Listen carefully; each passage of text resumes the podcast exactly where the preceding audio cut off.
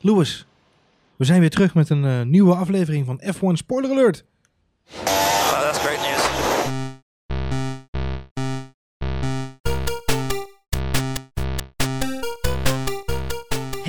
En leuk dat je luistert naar een nieuwe aflevering van F1 Spoiler Alert, de podcast over Formule 1. En vandaag gaan we het hebben over eh, de Grand Prix van Monaco. Uh, 2019 die werd afgelopen weekend verreden en gewonnen door niemand minder dan Lewis Hamilton. Het was deze keer geen 1-2 voor Mercedes, voor het eerst dit seizoen. Het was namelijk zo dat uh, Max Verstappen weliswaar tweede finishte op de baan, maar door een tijdstraf werd teruggezet en daardoor een vierde plek kreeg. En uh, nummer twee werd deze keer ingevuld door Sebastian Vettel, die het uh, hele gebeuren zag en heel rustig zijn kansen afwachtte. Zelfs in een interview te kennen gaf, oh, misschien knallen ze er samen wel af en ga ik er met de winst vandoor, maar dat gebeurde allemaal niet. En Valtteri Bottas op plek drie. Nou, over die Grand Prix gaan we het hebben. Mijn naam is Marjolein en ik zit hier samen met Johan, hoi. Hi, ja. Het is altijd een beetje gek dat ik mezelf moet voorstellen. Ja, sorry. Misschien, misschien moet het gewoon in een draaiboek wel aanpassen. Ja. Hallo, ik, met wie zit je hier eigenlijk?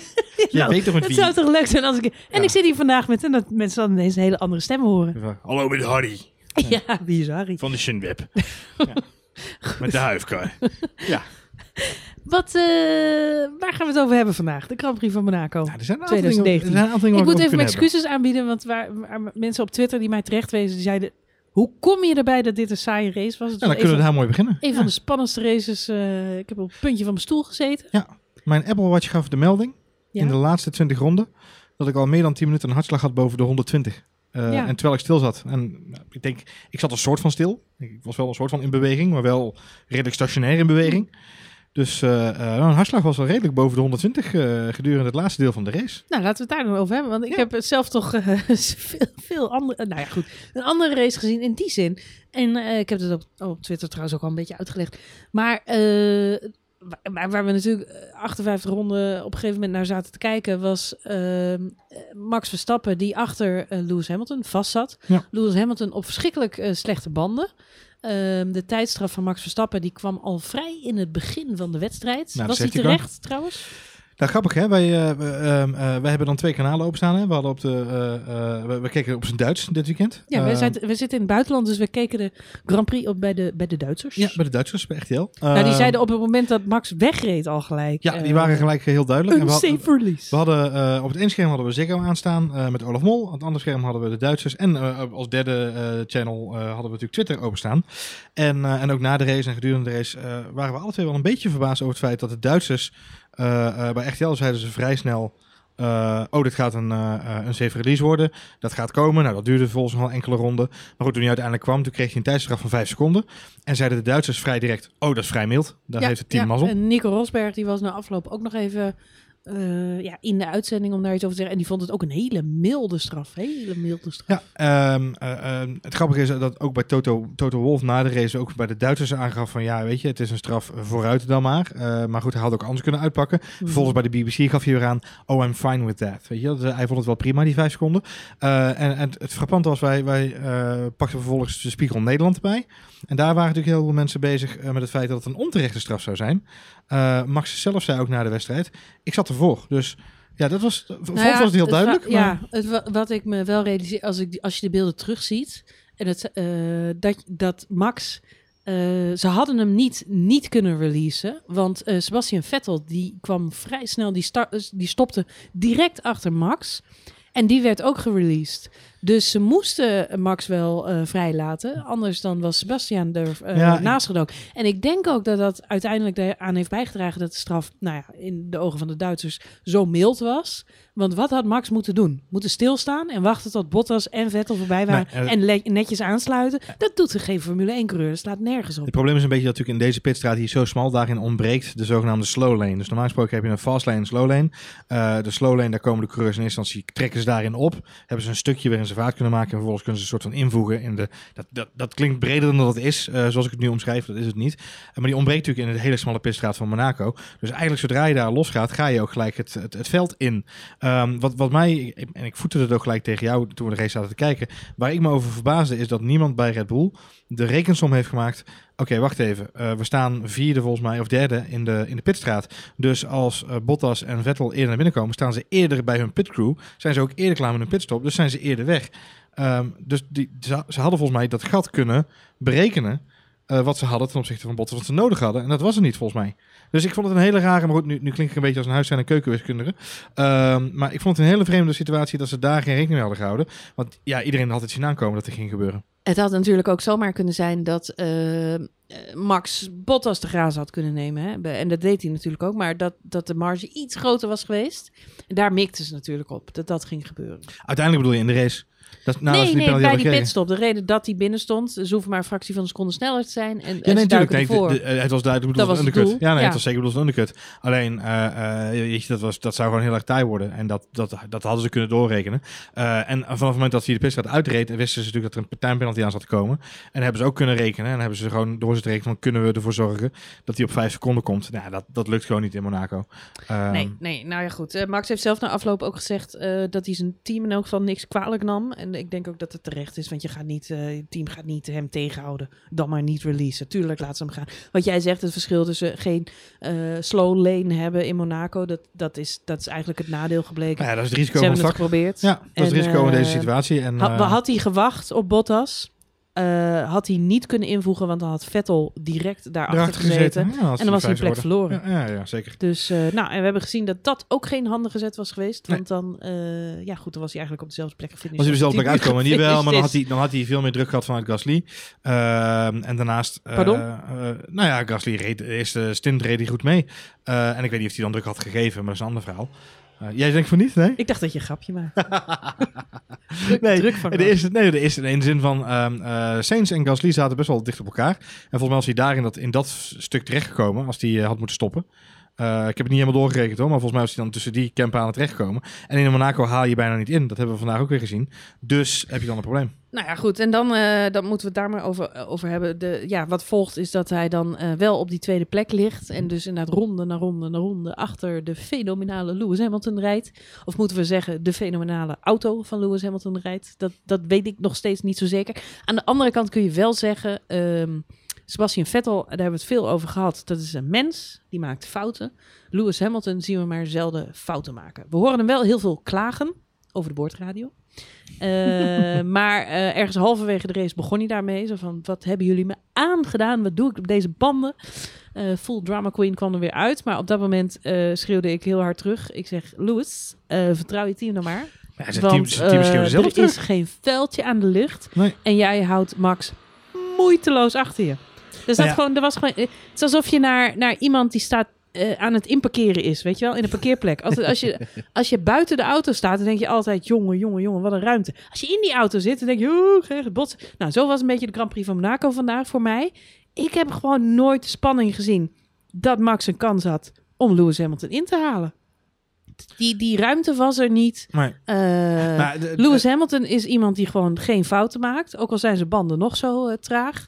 Eh, je zag Sebastian Vettel inderdaad keurig gewoon eh, moeiteloos eigenlijk op een seconde achter Max rijden. Die dacht ik laat het gewoon gebeuren. Ik draai gewoon lekker mee. Ik ga het niet eens proberen. En eh, nou ja, goed, wat na afloop veel gezegd is, en dat pleit echt voor Max. Max blijft het proberen. En daarom houden we natuurlijk ook van hem. Want het ging helemaal nergens meer over in die allerlaatste ronde. En de, de, de botsing die ze nog met elkaar maken op het punt dat Max het toch probeert. Dat had geen snars opgeleverd. Het waren nog twee of drie ronden te gaan. Max had op dat moment niet nog vijf seconden los kunnen rijden van Lewis Hamilton.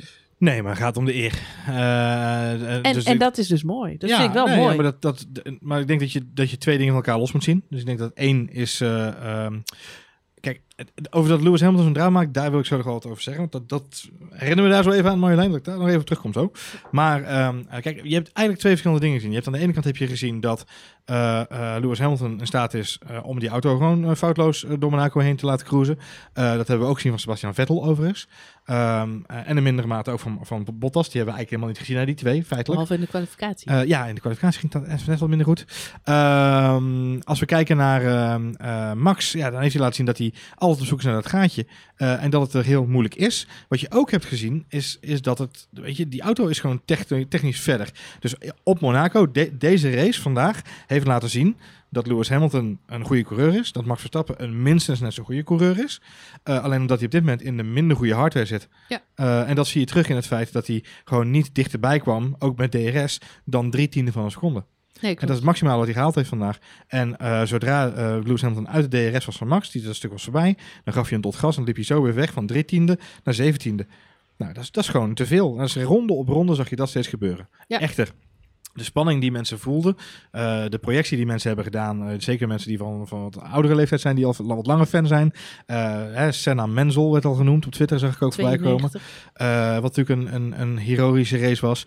Ik, ik herinner jou zelf aan de beelden van ehm, eh, ehm, Vettel en Hamilton, die met elkaar in gevecht waren een aantal jaar geleden. Waarbij ze onboardbeelden hadden van, van Vettel achteruit. En zag je Hamilton echt links en rechts over die straat zwieperen op zoek naar een plekje om maar te kunnen inhalen. En datzelfde gevoel had je vandaag met Max ook. En het mooie is, de spanning zit hem niet zozeer in het feit dat je weet dat het eigenlijk niet kan, maar het feit dat je weet dat Max het toch gaat proberen.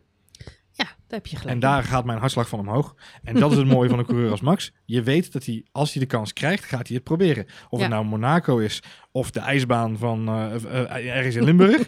hij wil winnen. Hij gaat er voorbij, weet je. Eh alles de potje sjoelen wat hij aan het doen is. Als hij de kans krijgt, gaat hij proberen te winnen. En maakt dan niet uit dat hij dan eh, als er nog vierde wordt of derde of vierde. Dat vind ik het mooie eraan. En niet voor niets werd hij dus ook verkozen tot driver of the day vandaag. Geheel Ja. terecht. Ja, een hoop mensen zijn gewoon fan van, eh, van Max. En het mooie vond ik wel, eh, ik weet niet hoe jij dat ervaren hebt, maar ik vond het heel fijn om op de Duitse tv te horen. Kijk, we zijn in Nederland natuurlijk Olaf Mol gewend, dat is, dat is fijn. Eh, Olaf en Jack zijn, zijn eh, eh, eigenlijk hele goede commentatoren voor de Nederlandse tv. Maar in, in Duitsland zijn ze vaak heel kritisch. Ehm, eh, op Max ook onder andere. Zijn ze niet bang om, eh, om, eh, om kritisch te zijn over hem. En als je vandaag hoorde hoe ze over Max spraken in die race, probeer het nog een keer, Max. Nou, het is heel, ik vind het heel grappig om te horen. Nou, in Nederland hoor je die stemmen ook wel meer opgaan. Maar ook zeker in de internationale media, die, die ik over Formule 1 toch met name volg, moet ik zeggen. Dat mensen echt zeggen dat Max. de Duitsers zeiden vandaag letterlijk: er is ruhiger geworden en damit besser. Dus hij is rustiger geworden en daarmee is hij beter Ja. geworden. En dat, en dat is ook zo, dat pleit voor hem. Maar dat staat dan tegenover dat als coureurs iets over Max zeggen, dat het altijd nog steeds is alsof je complete volslagen maloot is. Ik zag Vettel in een interview na afloop en die eh, zegt, ja, met Max weet je nooit wat er gaat gebeuren. Dus dat hele sausje Eh, om Toto, Max Wolf, heen. Toto Wolf en, eh, en Nico Rosberg ook, hè, bij RTL. ja, kom op zeg. En dan denk Ambitious, ik, ambitious wild. dan denk Ja. ik echt, er worden echt koeien uit, uit de sloot gehaald. Dus, Nou, Ja, maar dit is, dit is het, en dit, is, dit pakt eigenlijk wel terug waar ik net eh, wa- waar, ik het met Hamilton over wilde hebben, hmm. is het, ehm, het neerzetten van een coureur. En Max wordt zo nu neergezet door Mercedes en door, eh, door Ferrari, door Vettel, eh, door zijn concurrenten. Wordt hij nu, hè, dat worden die oude koeien uit de sloot gehaald, want iedereen ziet die niet met oogkleppen op de, door die paddock heen wandelt, ziet dat Max Verstappen gewoon een volwassenere coureur is geworden. Eh, beter rijdt vandaag. Die eerste bocht in Monaco is daar ook weer een goed voorbeeld van. ja. Eh, maakt keurig ruimte, laat Bottas daar zijn gang gaan. Eh oude Max, om het zo maar even met alle respect te zeggen, zal misschien nog wel een, een duwtje gegeven was Ja. het einde race geweest. Nou, dus we hebben zien daar het afgelopen jaar, ehm, niet voor niks hè, sinds Hongarije, geen plek elke keer hoger rijden dan de plek waar hij op gekwalificeerd was. Ja. Eh, of, of evenredig, sorry. Dus maar nooit lager dan, eh, tot vandaag dan inderdaad. Mhm. Eh, maar dan ook officieel niet, pas na tijdstraf. Goed. Ehm, Hamilton daarentegen is vanaf ronde 20 of zo aan het zeiken over de boordradio. Dat zelfs op een gegeven moment eh, eh, we de klassieker weer horen. Lewis, this is James. Hm. En dan weet je dat als de hoofdstratege erbij moet komen om te kalmeren. Ja, dat is gewoon een show. en ik denk dat het showtime is. Want vandaag heeft iedereen het over de, de, de fantastische Lewis Hamilton. En laten we vooropstellen, ik doe het hem niet na. Jij doet het hem niet na. Hè, we zijn er vorig jaar van de zomer door Monaco heen gereden. Dat was ook geen foutloos rondje. Ah, ging wel hard door die Ging wel hard in die. Ja. Ik denk dat het gewoon wel 50 keer aan tikte. Eh, met die camera's die daar hangen.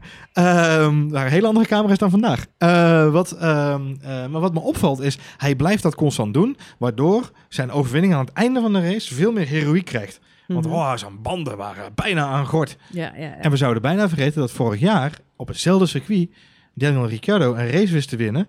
Waarbij Ja. die 20 ronden lang Ja, met 60 eh, eh, horsepower, 60 pk minder dan de rest van het veld achter hem, die race wist te winnen. Ja, wat alleen maar duidelijk maakt, niet zozeer dat, dat Daniel Ricciardo net zo'n goede coureur is, Ja, maar wat vooral duidelijk maakte dat je op Monaco heel makkelijk kunt verdedigen. Ja.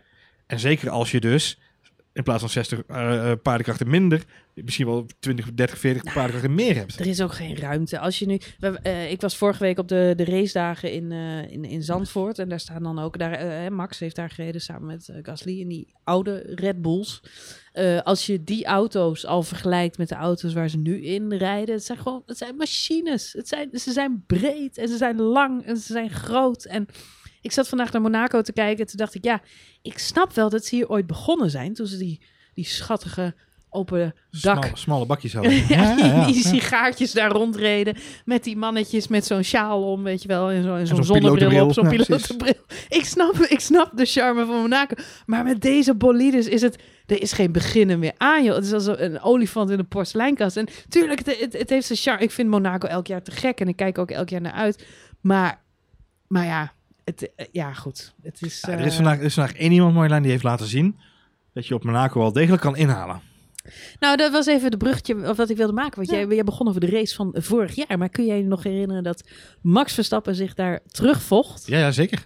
Naar een fenomenale vijfde plek? Vanaf wat plek, eh, eh, 20, ja. en- enigszins overschaduwd werd, zeg maar geheel overschaduwd werd. Door het feit dat Daniel Ricciardo die race wist te winnen. En bij Red Bull daar eh, eigenlijk eh, Nogal veel aandacht aan besteed nogal werd. veel aandacht aan besteed werd. En was ook, nodig eh, vanwege de contractonderhandelingen, weten ja, we nu. precies. In de Netflix-documentaire eh, over de Formule 1 kun je daar eh, meer over zien. En dan zie je ook hoe dat feestje eigenlijk helemaal geregisseerd en Georganiseerd georchestreerd is. Eh, Max had eigenlijk die race moeten winnen, maar die verprutste het in de vrije training of in de kwalificatie. Zijn auto was daardoor kapot en kon zich niet kwalificeren. Startte helemaal, helemaal, helemaal achteraan.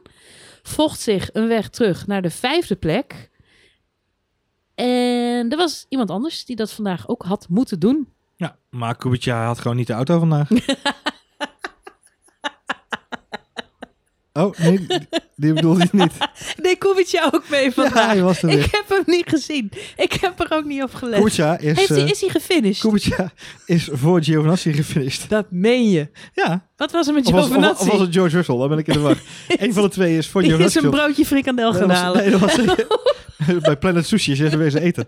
Nee, dat was serieus één eh, iemand die twitterde... Oh, wat knap dat de Williams voor Giovinazzi is geëindigd. Die was even vergeten dat Giovinazzi een 10 seconden pijn, timepenalty kreeg. Oh. Aan het einde van de race voor het veroorzaken van een, eh, van een collision. Oh. Dus, eh, Hij nee, was niet laat. nee, dus Kubica heeft het vandaag niet gered. Maar weet je, wat wel voordeel is, beide Williamsen hebben het wel gered. We hadden maar één uitvallen, toch? Ja, die ene, die rode. Ja, die rode. Ja. Nou. Ja, dat was toch andere, andere koek. Oh, maar Charles. Nou ja, het is, we hebben, we hebben het, eh, ja goed, laten we vooropstellen, tot nu toe is het gewoon een saai seizoen. Als je Formule 1 bent gaan volgen, omdat iedereen je verteld heeft, En toch lullen wij er al heel veel podcasts Ja, over vol. eh, Maar, eh, nou ja, de, de, de- de- ik moet zeggen, deze race ook weer. Het voelt een beetje als, als, als de laatste paar afleveringen van Game of Thrones. Je hebt er heel erg naar uitgekeken, maar het is toch niet helemaal wat je ervan verwachtte. Hashtag nooit spoiler, hè? Hashtag no Het is spoiler. wel spoiler alert, maar het is geen spoiler alert. Nee, niet Game of Thrones spoilen. Maar goed. Maar eh, ja, het is een beetje hetzelfde gevoel. Dat je, je verwacht er een hoop van.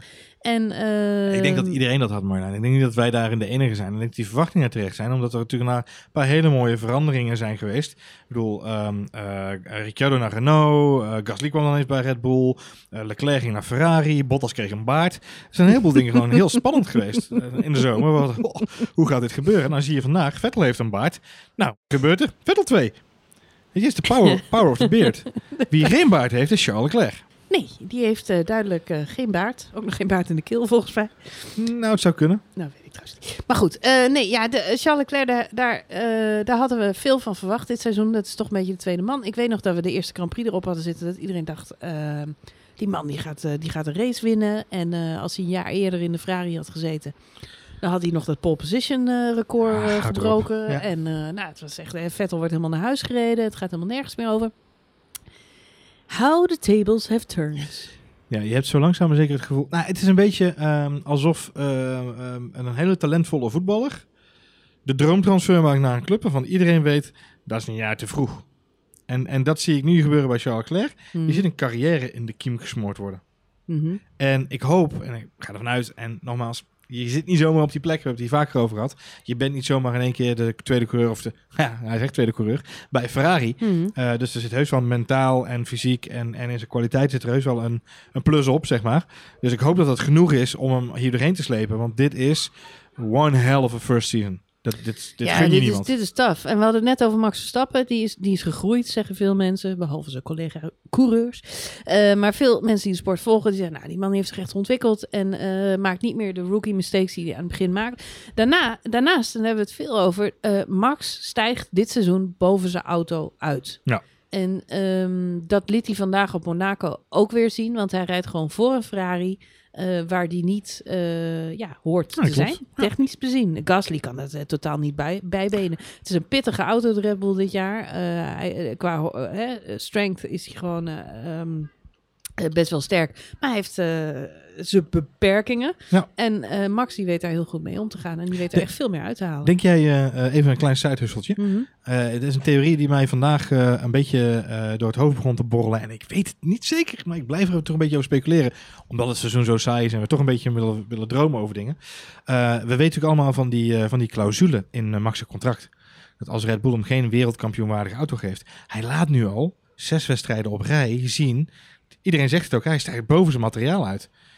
Denk jij, hoe, hoe groot acht jij de kans dat die kaart gespeeld gaat worden nog dit jaar? Maar waar wil die heen? Ja, nou, er gaat een contract weg bij Mercedes.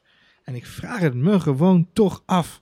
Nou, laat ik het zo zeggen. Mercedes die heeft natuurlijk nog een zekere Ocon achter de hand.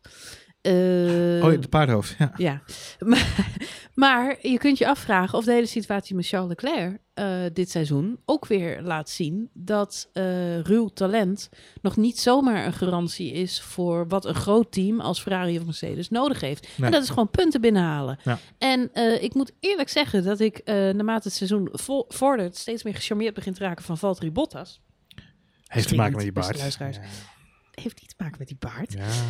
Ehm, of met zijn witte shirt, waarmee Ja. real, real estate staat te Is- is- advertisen. In hele mooie filmpjes Die in Monaco. Die jongen heeft zijn MVM-diploma gehaald. en sindsdien staat hij als een soort tweedehands makelaar. staat hij... Maar dat is niet erg. Maar dan zie ik, dit, deze week zie ik een filmpje voorbij komen. Dan staat hij in dat, in dat, in dat kelnersoverhemd van hem... staat hij het verhaaltje af te steken over een huis wat je wil verkopen. Pst, pst, huisje kopen. En het is alsof hij dan twee minuten later zich omdraait en een andere kamer zegt... Ja, Niki Lauda was echt een held.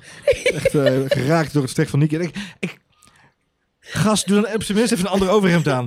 Of doe als Nico Rosberg en doe een rare zwarte band om je, over je jasje heen. Maar doe iets, weet je. Ja, maar goed. Weet je die ook. Ja, goed. Nee, weet je die ook zo'n makelaarsdiploma? Nee, Valtteri Bottas. binnenkort te zien op Funda. Ja. Nee, maar goed, eh, Valtteri Bottas maakt op dit moment een goede indruk. En hij is super sterk. En ehm, eh, ik zei dit eerder deze week tegen jou. Eh, de, auto's zijn dit jaar ja, pittiger. Je ziet Lewis Hamilton heeft best wel vaak moeite, zegt hij. korreltjes zout. Maar zegt hij om zijn auto te controleren. Hij schijnt ook met de afstelling nog steeds een beetje te worstelen. En eh Valtteri Bottas, ja, die heeft twee dingen gedaan. Eén, die heeft er ergens een, een, een, een- mindset, een mindfulness cursus gedaan. Waardoor hij helemaal eh, Zou er gecombineerd trainingskamp zijn geweest. goede kop in die auto zit. Gewoon mindfulness yoga en, en Kom op, makelarij. jongens, we moeten het ergens over hebben. Maar wat, wat, voor mij, wat vooral en wat ik op dit moment fascinerend vind, als een sport niet fascinerend is, dan moet je iets anders fascinerend vinden. Dat is hoe Bottas inderdaad met zijn hoofd goed in die auto zit. Daarnaast, volgens mij als een van de weinige coureurs, echt eh, de fysiek heeft om, eh, om die wagens sterk te besturen. Ja, nee. Weet je wat ik moeilijk hier vind? Jij zegt dit en terecht. En, en Mhm. tegelijkertijd denk ik terug aan het feit dat ik je ook eerder deze week hebben we het nog met elkaar gegrinnikt om de, de quote van, eh, van Hamilton. Mhm. Die heeft laten weten in een pers, tijdens persconferentie dat hij vindt dat de huidige generatie Formule 1 auto's te makkelijk te besturen zijn Hmm. voor jongere coureurs. Want eh, jongens als Lando Norris en Max Verstappen en Charles Leclerc, die stappen zomaar even over van Formule 2 naar Formule 1. En die hebben eigenlijk helemaal nergens last van. Die kunnen zo doorrijden. Dat is net een computergame. Dus opa Hamilton heeft tegelijkertijd ook een beetje zijn, eh, zijn beklag over de, de bestuurbaarheid van die auto's. Eh, dat ze te makkelijk zijn om te besturen. Dus ik, ik weet het niet. Maar goed, bij Hamilton is het sowieso altijd, hoe noem je dat? Een, man met twee gezichten. Hij praat twee kanten op. Maar goed, Bottas maakt eh, tot nu toe een goede indruk. En eh, ik had zelf het gevoel dat hij ook erg teleurgesteld was dat hij vandaag niet heeft weten te winnen. Had alles te maken met het feit dat je gewoon niet meer kunt inhalen eh, ja, als, als, als het eenmaal voorbij is op eh, Monaco. Ik vind het zo typisch dat hij dan zegt, ja, het was een slecht weekend. Je bent derde geworden, je, hebt, eh, je hebt, eh, bent vanaf tweede, Nee, maar echt, derde plek Ik had, derde ik, geworden. ik had zelf verwacht dat Bottas en Hamilton er met elkaar van af zouden kunnen vliegen in de eerste bocht. Dat hoopte ik natuurlijk ook, want dan had Max die race kunnen winnen. Hmm. Ehm, maar Ja. ergens, dat moment gaat nu komen. Het Hamilton-Rosberg moment gaat ergens in de komende races gebeuren met Hamilton en Bottas. ja, daarvoor is de strijd wel te spannend nu in het kampioenschap. Ja. Ja. En dus, dus ze zitten het was wel een leuk seizoen. Ja. Ja, nee, klopt. Maar daar, daar, mag, daar gaat het nu wel heen. Want eh, Ferrari doet eerlijk gezegd niet meer mee om, eh, om het kampioenschap op dit moment. Kan natuurlijk nog bijdraaien voor de zomer. Red Bull Nou ja. doet sowieso ook niet mee. Als Charles Leclerc in het zadel geholpen wordt, dan kan het nog wat worden. Op dit moment rijdt Ferrari met één coureur en Red Bull rijdt met één coureur. Eh, ja, dat klopt. En, en Ferrari heeft gewoon een butauto. Binotto heeft nu zelfs in de pers geroepen afgelopen week dat hij zich zorgen begint te maken over het 2020-project. Want ze zijn natuurlijk al begonnen aan de auto van 2020. Maar ze hebben nog geen idee wat er mis is met de auto van 2019. Dus hij zegt nu, ja luister eens even. 2019 zijn we eh, nog aan het, aan het fine-tunen. Tegelijkertijd zijn we al drie, vier maanden bezig met het opstarten van 2020. Wat als we dadelijk de, de, de constructieve grote fouten meenemen van deze auto in die auto van volgend jaar? Dan zijn we volgend jaar weer fucked. Wauw, dat geeft echt heel veel zelfvertrouwen als je Vettel of Leclerc heet. Nee, ja, klopt. Dat, dat ziet er gewoon totaal niet goed uit. Maar we, we, zien, we zien allerlei dingen op dit moment. En jij, dit, dat was de hele aanleiding voor deze discussie. Jij zei, Max zoekt misschien een loophole in zijn contract om weg te kunnen. Maar mijn grote vraag is, waar kan hij heen? Ja. Bij ehm, Ferrari wil je niet zitten. Dat bewijst alles dit seizoen. Als je ziet wat Charles Leclerc klaarmaakt Ja, en wat daar gebeurt, dat gaat gewoon niet goed. Sebastian Vettel, die is er redelijk aan gewend geraakt. Ehm, die zit, die zit, nou, als er iemand zijn in een auto zit, dan is Sebastian Vettel staat nog een treetje hoger dan, eh dan Valtteri Bottas. Die is super relaxed. Maar ja, goed, hij kan ook niks anders, want eh, hij kan geen kant op. En, ehm, nou ja, goed, en bij Mercedes hebben we het net over gehad. Daar zit Hamilton, nou, Ja. die is gewoon op weg om eh Michael Schumacher in te halen. Die wil Denk zeven echt- keer ja, we wereldkampioen hebben het worden. over maar jij denkt echt, die- we denken Ja. echt dat hij voor gaat, hè? Ja. Dus ik, het weet, enige, ik twijfel het soms wel bij Lewis Hamilton. Dan denk ik de ene keer denk ik, hij gaat door tot hij dat record heeft. De andere kant denk ik, nou, dit seizoen haalt hij, als hij dit jaar wereldkampioen wordt, hij zou die handdoek, stoppen? Die gaat man hij die stoppen, dan gaat hij. MotoGP rijden, weet ik veel. Nee joh, die man heeft niks anders. Ik, het is net zoiets als Cristiano Ronaldo. Die overigens ook elkaar goed kennen, zag ik deze week op eh, Instagram. Ja, Nee. die hebben elkaar leren kennen via Instagram. Nou ja, Op die foto, dat was de eerste keer dat ze elkaar zagen. goed. Maar, Goed nee, even bijgepraat ja, maar bro. Het zijn van die sportmannen die niks anders weten dan sport. En ze, Misschien moeten ze een makelaarscursusje doen bij uh, ze, ze hebben ook wel, eh, eh, wel eens een relatie of ze krijgen wel eens een kind. Dat vind ik bij Cristiano Ronaldo ook altijd zo Dat is onduidelijk. trouwens bij, bij, bij Ronaldo is dat net zo dubieus bij Hamilton. Bij Hamilton loopt ook altijd, zegt hij dat zijn neefje is, maar loopt ook altijd zo'n kind rond.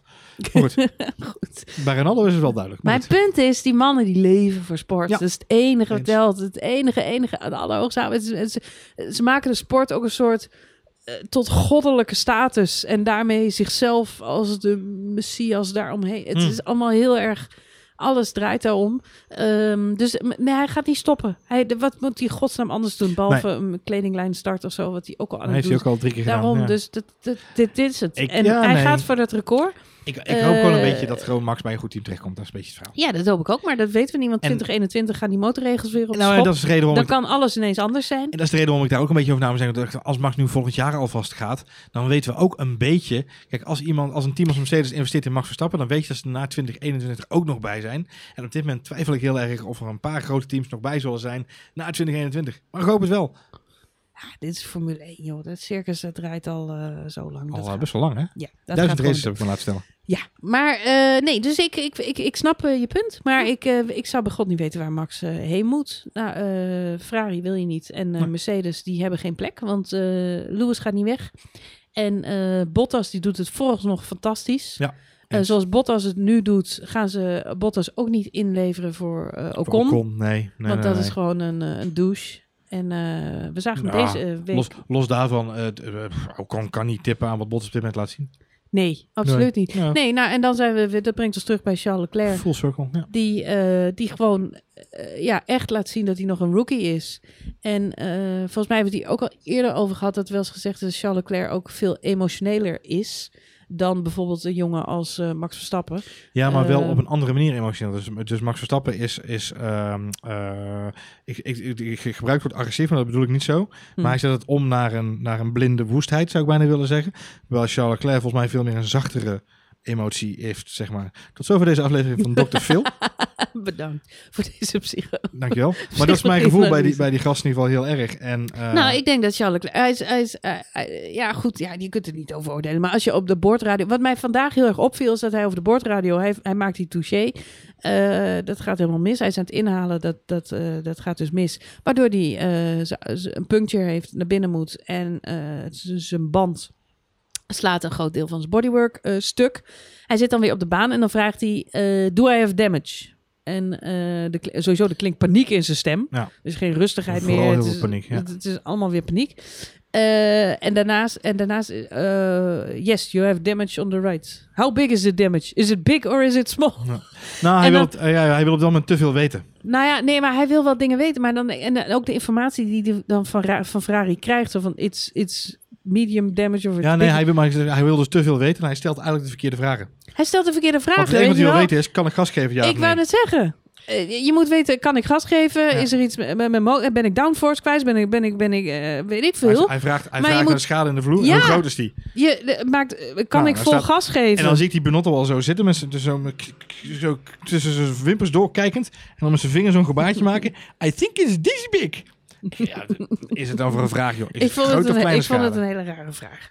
Nou goed, het is, maar het eh, geeft aan inderdaad de, de vragen die hij stelt. Dat zijn, eh, dat zijn andere dingen. De ontspannenheid daarentegen bij Max dit jaar op de boordradio eh, zien we natuurlijk terug in de opmerking die zijn mechanic naar hem maakt. Of zijn engineer naar hem maakt. Omdat hij de 5 seconden time penalty krijgt.